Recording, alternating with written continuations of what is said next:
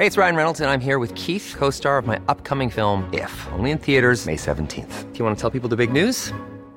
All right, I'll do it. Sign up now and you'll get unlimited for $15 a month in six months of Paramount Plus Essential Plan on us. Mintmobile.com slash switch.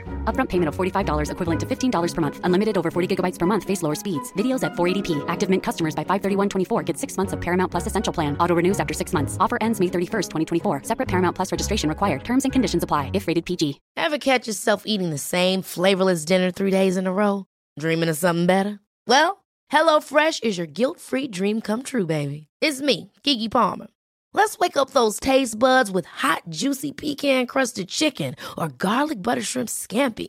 Mm. Hello Fresh. Stop dreaming of all the delicious possibilities and dig in at HelloFresh.com. Let's get this dinner party started.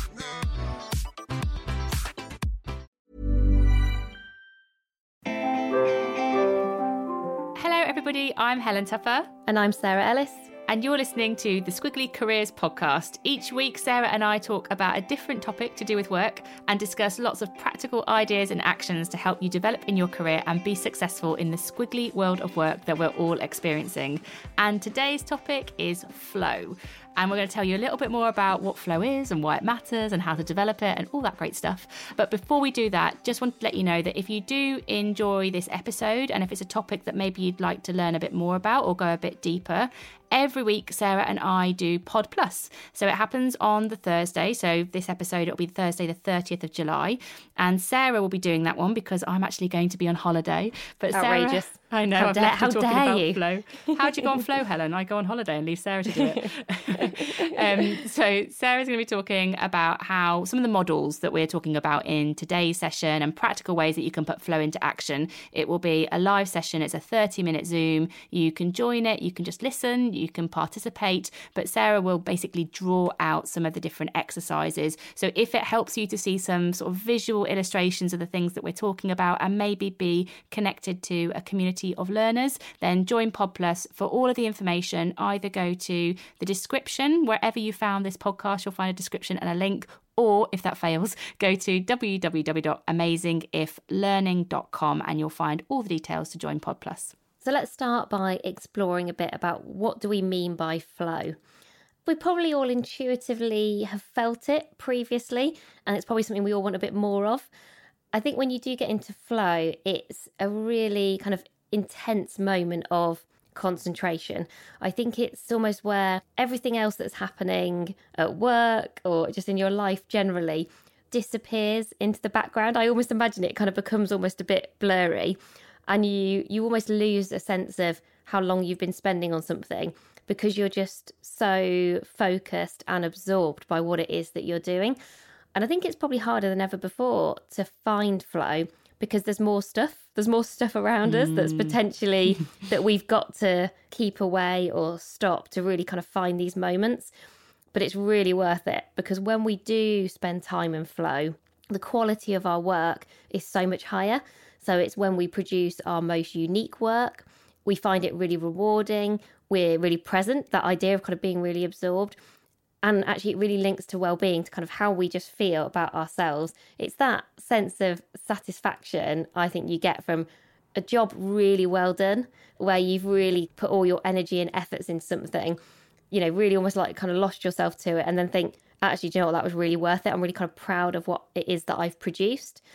One of the people who's contributed most to the work on flow is Mihai Csikszentmihalyi. And he's a psychologist, and he says that the best moments in our lives are not the passive, receptive, relaxing times. The best moments usually occur if a person's body or mind is stretched to its limits in a voluntary effort to accomplish something difficult and worthwhile. So, this is definitely not something that's easy, and it's not something that we will probably ever have all of the time. But it is something that when we kind of get it, I think it's when we find significance and meaning in the work that we do, which is something I think most of us are looking for. And so today's episode, we're going to talk through two things. First of all, we're going to start by talking about Mihai's eight characteristics of flow. So, to really give you an overview of his thinking, his research, and work, and set the context. I think that's really helpful kind of framing for today's conversation. And then we're going to share four very practical ways to help you find your flow at work. So, I'm going to talk through the eight characteristics of flow so that you can get an idea of all the different things that contribute to being in this state of flow. So, the first one is having complete concentration on a task. So, where you haven't got distractions, you're not multitasking. I find that quite hard, but you are like in the zone. You're doing one thing, completely concentrated on that task. So, the second thing is that you've got clear goals. So, you sort of know why you're focusing on that task and what the outcome of you focusing on it is. So, for example, Sarah and I might focus for a day on writing a chapter of a book, and we know that that's the thing that we get at the end of that. You also have the reward in mind. So we think, oh, it's something that I can send off to my editor and she'll give me some smiley faces if she's listening, a smiley faces on that chapter. and that you get as close as possible to immediate feedback. So you get this loop going where you've got goal, reward, feedback, goal, reward, feedback. So that's a big part of flow.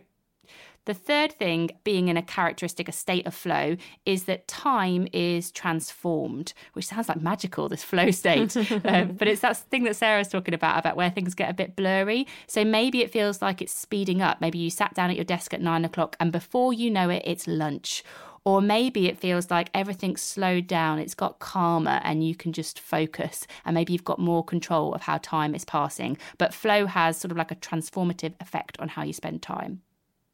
The fourth is that the thing that you're doing when you're in flow, it feels intrinsically rewarding. You you love doing it. You feel passionate. You feel like you've learned and developed. Whatever that reward thing is for you, you feel it internally. It gives you that kind of warm, fuzzy, my time has been well spent feeling.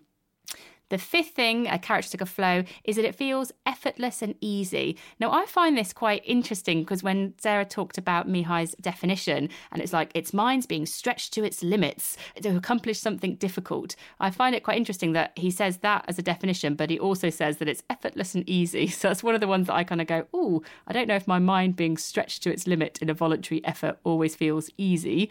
But apparently, when we do things that maybe it's because they come to us naturally and we enjoy them them, maybe it feels a bit easier than struggling over something that we don't have a natural talent in. Not sure.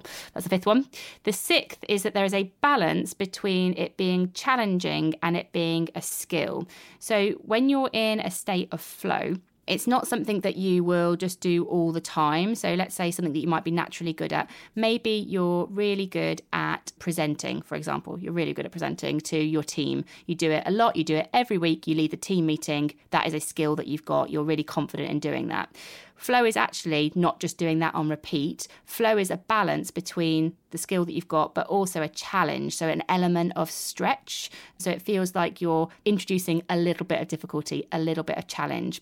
The seventh thing is where action and awareness is merged. So, seventh characteristic, action and awareness is merged. And what that means is that you don't ruminate. So, you don't worry, you're not thinking about what other people are thinking about you. So, if I go to the example of writing a book chapter, for example, something that would be counter to flow would be if every time I start typing out a sentence, I think, oh, what would Sarah think about this? Or mm, is this what my editor's going to think? You know, I'm ruminating on what other people are thinking Whereas actually, if I'm taking action and I'm kind of aware of what I'm doing and I'm staying very present, then that's something that contributes towards flow.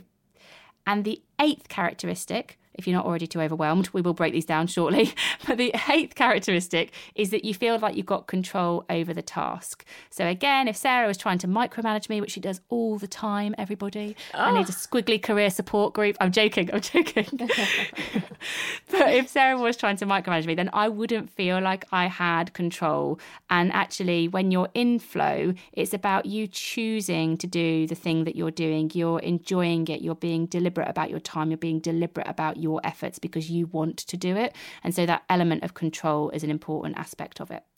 So, Sarah, I think they're interesting characteristics, but there's quite a lot of detail in them. What What are your reflections, having heard me talk through them? I think the one area that stands out for me where there's potentially some tension or I'd want to explore it a bit further is this idea, and you kind of mentioned it around ease and easy. And I wonder if there's a distinction between when we're doing something that is highly challenging. We're using our skills, we've got control over that task. It's perhaps not easy, but perhaps there is a sense of ease. It's us at our best. And it feels like we're kind of doing the thing that we're meant to be doing. Like we found the work that kind of means something to us. And that's why it has the kind of feeling of ease and effortlessness versus going, oh, this is really easy. Mm. Because everything I've read about flow does connect these ideas of strength and stretch. I think it's those two ideas coming together is kind of one of the prerequisites of determining a characteristic for flow and and he comes back to that a lot and in other things I've read that comes up consistently. Perhaps that's a nuance that's kind of worth thinking about because what I wouldn't want people to think is when you get into these kind of states of flow, it's going to just be so easy. It's like nirvana. Uh, exactly. And I, I'm thinking about all of the examples that I came up with personally about when I feel most in flow. I think there's something about I feel at ease and there's a sense of, oh, this is me at my best or getting to my best. But I do think that's different to thinking, oh, this is just dead easy. Yeah, so pra- it's probably a language point, but I think perhaps that's where he's trying to get to with it. I realise I'm making some guesses without actually asking him which would be the best thing to do. we'll just email him and see what he thinks. For me, how I feel after I've been in flow is that I actually feel quite tired. It's not that I'm drained, but I know that I've worked. I feel like I've put quite a lot of me, quite a lot of effort into that flow moment. I don't particularly feel energized and go, oh, I could spend another three hours in flow. I'm sort of grateful for that time, but I'm also quite tired and I maybe actually need to go and do something that is easy afterwards. I definitely look back at the times that I've been in flow and think, wow, that was worthwhile. And I did do work that I'm proud of in those times. So, should we move on to four practical ways that we've come up with that we think will help you find your flow? Let's do it. So, the first one is a two by two matrix. And whenever we see a two by two matrix, we know that we have to leave Helen to talk it through because that's part of how she finds her flow. So, over to you, Helen. That is, do you know, I think that's true. I really like I sitting down and true. taking an article and then just thinking about how can I turn this into a model? It's some like really weird, geeky thing that I've developed myself. So, what is this two by two matrix that we developed all about? So, it's about how do you find your flow? And I am going to try and draw this visual for you over through the medium of the podcast. But if you've got a pen and paper, maybe draw it as we go. So, imagine um, two axes, and on one, we're talking about time and on the other axis, we're talking about challenge. So when we're talking about time, at one end, we've got where time is really unconscious, like you're not aware of time at all, just passes without you thinking. And the other is time is very conscious. You're basically watching the clock. So that's kind of one bit we're thinking about. And then you've got challenge.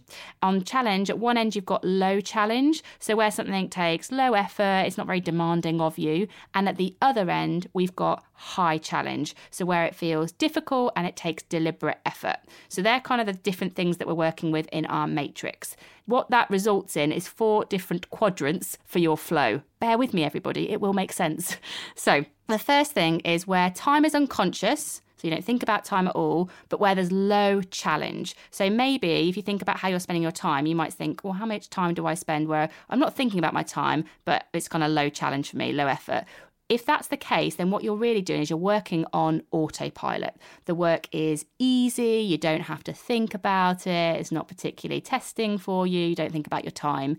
The challenge with that, if that's where you're spending quite a lot of your career time, is that it's a missed opportunity for your growth. If every day, or every hour of your working day, you're kind of spending it on autopilot, you might be missing chances for you to learn, develop, test yourself, but also you might be introducing a bit of career vulnerability because if you're constantly on autopilot, you might be missing opportunities, other people and things might be changing around you, and you might not be changing with it.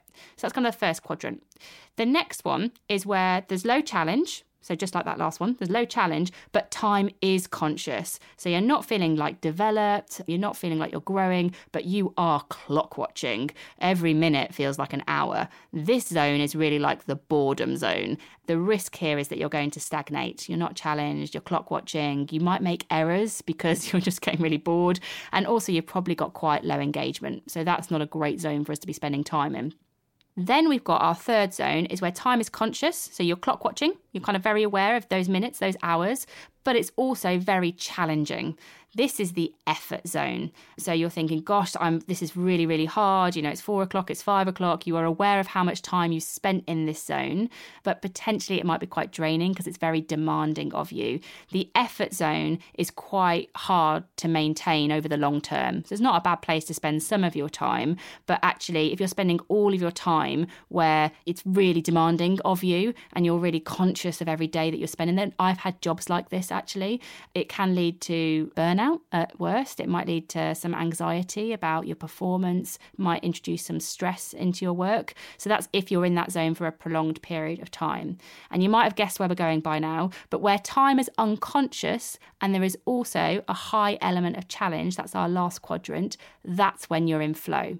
So that's the period where, you know, you're not aware of how much time has gone, but you definitely feel like you've worked. That's the example that I was talking about. That's when you are in the zone, you're indistractable, you're in flow. And what we want you to do is think about those four different zones. So the autopilot, the boredom, the effort, and the flow.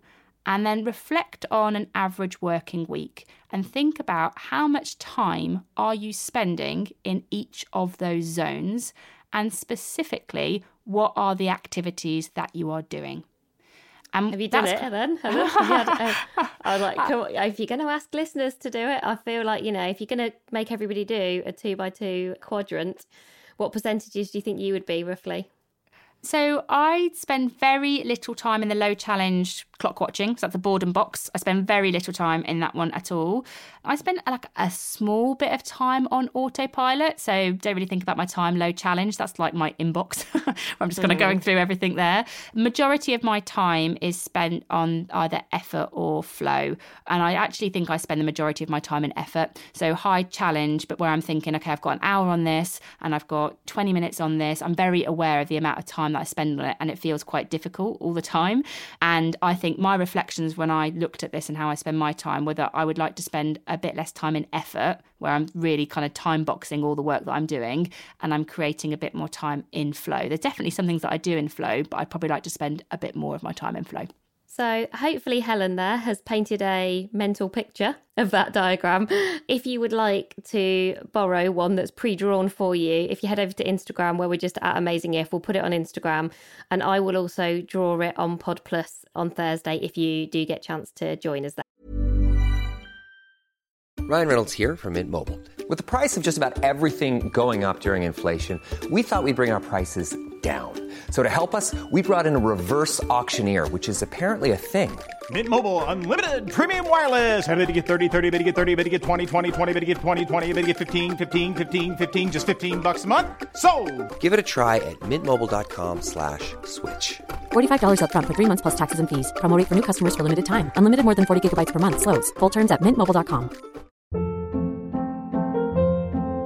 Hold up. What was that? Boring. No flavor. That was as bad as those leftovers you ate all week. Keke Palmer here, and it's time to say hello to something fresh and guilt-free. Hello Fresh. Jazz up dinner with pecan-crusted chicken or garlic butter shrimp scampi. Now that's music to my mouth. Hello Fresh. Let's get this dinner party started. Discover all the delicious possibilities at hellofresh.com. Since 2013, Bombas has donated over 100 million socks, underwear, and t-shirts to those facing homelessness if we counted those on air, this ad would last over 1,157 days. But if we counted the time it takes to make a donation possible, it would take just a few clicks. Because every time you make a purchase, Bombas donates an item to someone who needs it. Go to bombas.com slash ACAST and use code ACAST for 20% off your first purchase. That's bombas.com slash ACAST, code ACAST.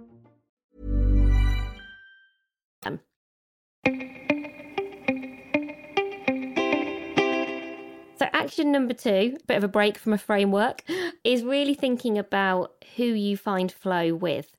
And I find this interesting because I think it surprised me a bit. And I kind of assumed, I think, that flow was really an independent state. And it definitely is. So you can find flow kind of by yourself.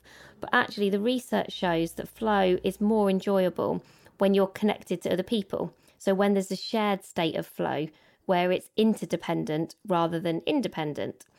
So, this is really thinking about find the people who are passionate about the same things as you and think about what are the projects that you're working at the moment within a team? You know, we all work within teams really now. Very few people work solo all of the time. And think about where are our opportunities to find flow together? What might those projects be? So, if you've done that two by two diagram, you might go, actually, I can see that there are two or three projects here that would really benefit from us kind of finding that state of flow. And then thinking about, okay, so what are some of the things that we might want to put in place? And we're going to talk about some extra ideas on this that could actually really help us to all do that. So, I think here, this is really thinking about both your individual flow opportunities and your collective flow opportunity. So, do you know what they look like? And if you think actually there is some areas where I would like to find flow that perhaps don't fit with my day job or what I'm doing at the moment, think about where else you could discover that flow. So, I was actually really reflecting on some volunteering that I did a couple of years ago with a group of people, none of whom I worked with in my day to day job. And what I was volunteering for was putting on some leadership events for a charity. So it wasn't related to my day to day either. I was working marketing at that time. And I definitely found a shared state of flow with that group of people. And going back to some of the characteristics that Helen talked about, we had got very clear tasks. We got a really clear goal that we all really shared. I remember working on that, and we'd often do it after work and I would forget what time it was. So we'd meet up at like six, six thirty, and suddenly it'd be nine o'clock, and I'd think, oh, I've only got one train before my train stopped running. I can recognise a lot of those characteristics in the work that we all did together. And it's interesting because we all still get on really well, and we often will reflect on that time and just go, I felt like it was all of us being at our collective best, but it wasn't easy. It was definitely still stretching and us all bringing our different kind of strengths together. So I think it's a really nice way to think about flow, not just about yourself, but also for the people around you. So let's move on to action number three. And this is all about consciously creating your flow cycle. So earlier on, we talked about those eight characteristics. We mentioned the importance of having clear goals and rewards and feedback. And it's really about consciously building that into your work. So let's think about four different areas goal plus action plus feedback plus reward. We're drawing a cycle here. That's the things that we want to get to. And so, if you're trying to do this for yourself, think about it in the context of your week, finding flow in your week. The first thing you'd want to do is think, well, what's a goal that I want to achieve this week? And then you might say, okay, and what is one action I could take today that would help me to achieve it? The third area on feedback, you might say, well, how and from who could I get feedback? And the fourth area would be how am I going to recognize and reward my efforts? And it's about asking yourself those questions so that you can consciously create your flow cycle. And I thought I'd give you a, you know a real example from us so that I can kind of bring that to life a little bit. Relatively recently, we launched our online learning platform, amazingiflearning.com. And so I'll take that as my example. So a goal for me might be this week, I'm going to create a new online course on amazingiflearning.com. That's my goal. The action I could take would be today I'm going to get a first draft of what that course looks like so that I can share it with Sarah by the end of the day. The feedback would be I'm going to ask Sarah to give me what's working well and what would be even better if feedback. And my reward might be I'm going to have a night off tonight. I'm not going to look at my phone. I'm not going to look at my computer. As soon as I've sent that link to Sarah and asked for that feedback, I'm basically going to shut down until tomorrow and give myself a bit of a break. That might be a way that I could get some really great flow cycles in practice for my work in the working week.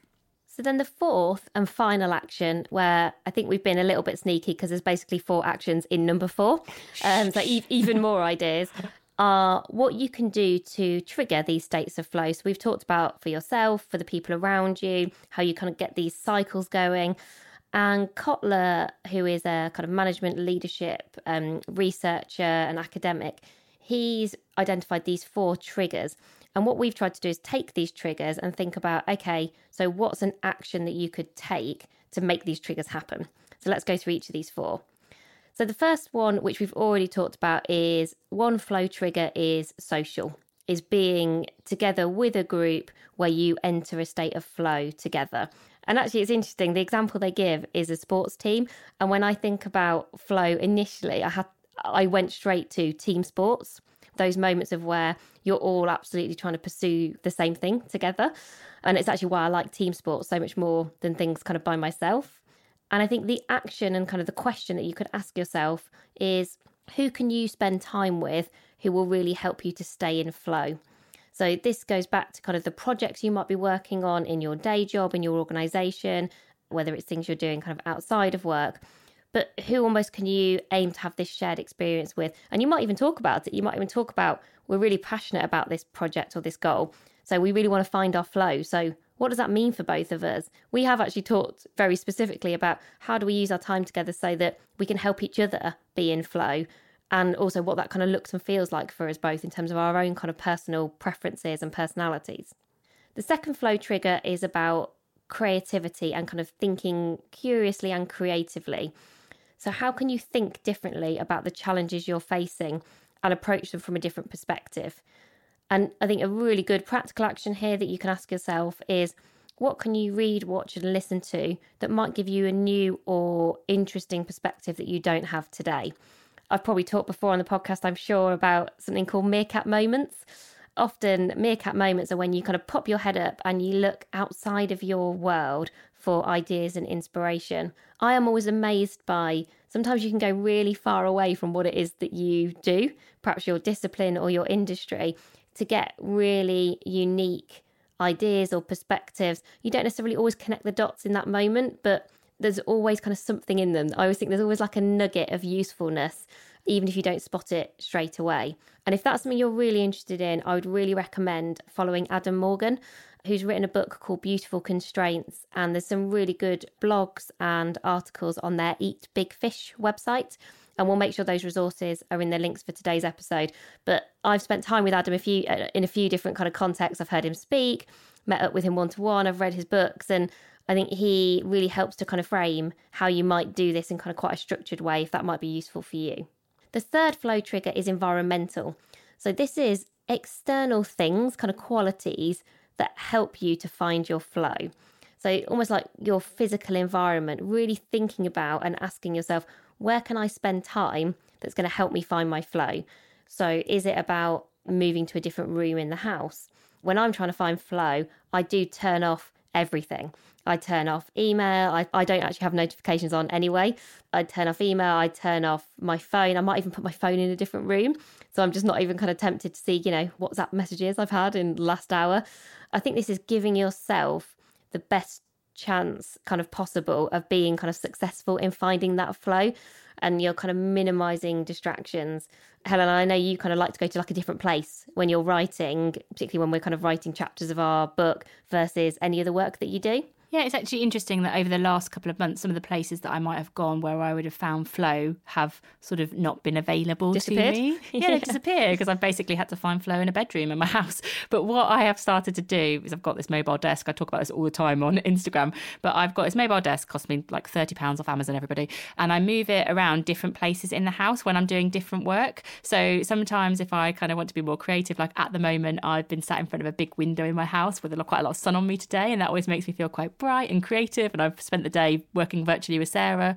Sometimes I go and work in a different room that's a little bit darker in my house. And that's quite a good one if I want to like get in the zone. Because at the moment I can see people walking past and I sort of get distracted by what's outside. But if I want to be in the zone, I go in a different one. So I've replaced, I mean, it's not quite as nice as the place I used to go before where, you know, someone would bring me a cup of coffee and then I could get a nice biscuit. I have to go and get those for myself. But I've almost created zones within my house and I have made my desk mobile so that I can sort of artificially create some of those different environments for myself. But it definitely has an impact on type of work that I prefer to do in different places.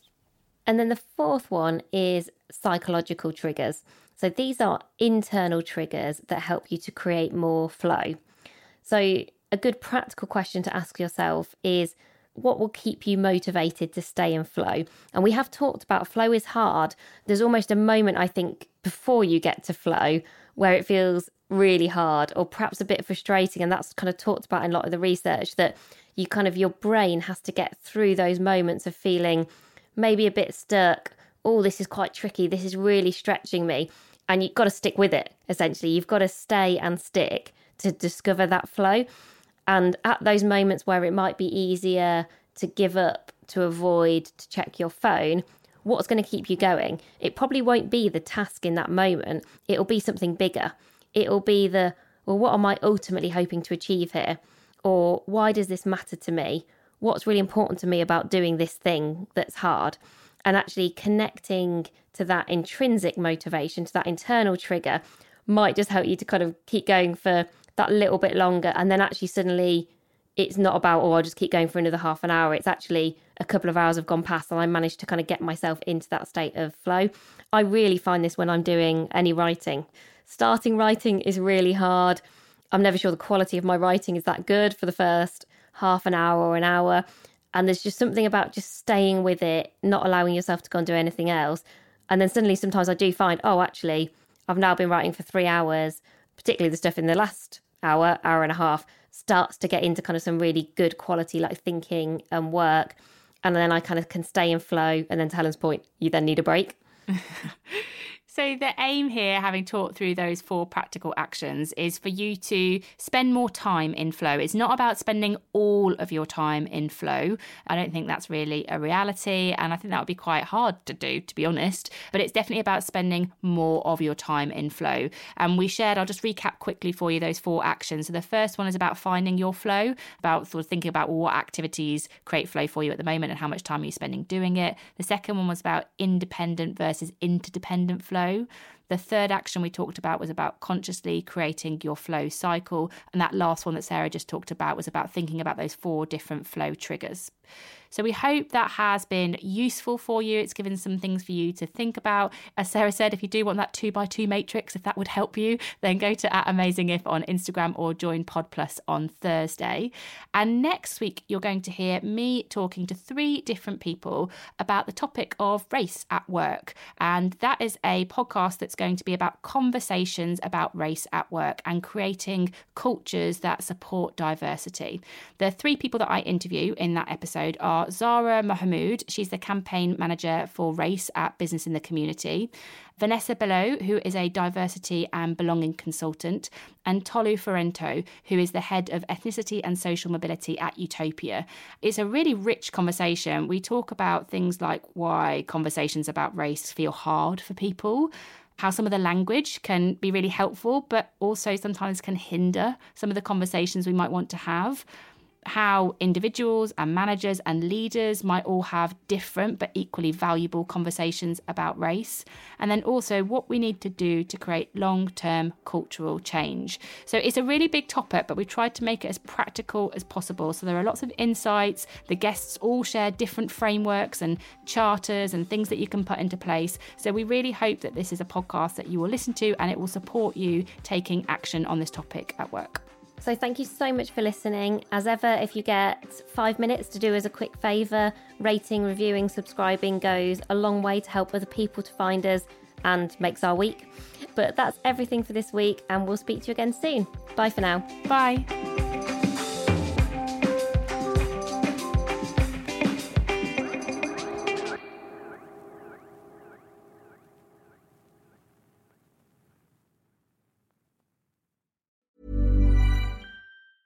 Hey, it's Danny Pellegrino from Everything Iconic. Ready to upgrade your style game without blowing your budget? Check out Quince. They've got all the good stuff shirts and polos, activewear, and fine leather goods, all at 50 to 80% less than other high end brands. And the best part? They're all about safe, ethical, and responsible manufacturing. Get that luxury vibe without the luxury price tag. Hit up quince.com slash upgrade for free shipping and 365 day returns on your next order. That's quince.com slash upgrade. Hold up. What was that? Boring. No flavor. That was as bad as those leftovers you ate all week. Keke Palmer here, and it's time to say hello to something fresh and guilt-free. Hello Fresh. Jazz up dinner with pecan-crusted chicken or garlic butter shrimp scampi. Now that's music to my mouth. Hello Fresh. Let's get this dinner party started. Discover all the delicious possibilities at hellofresh.com.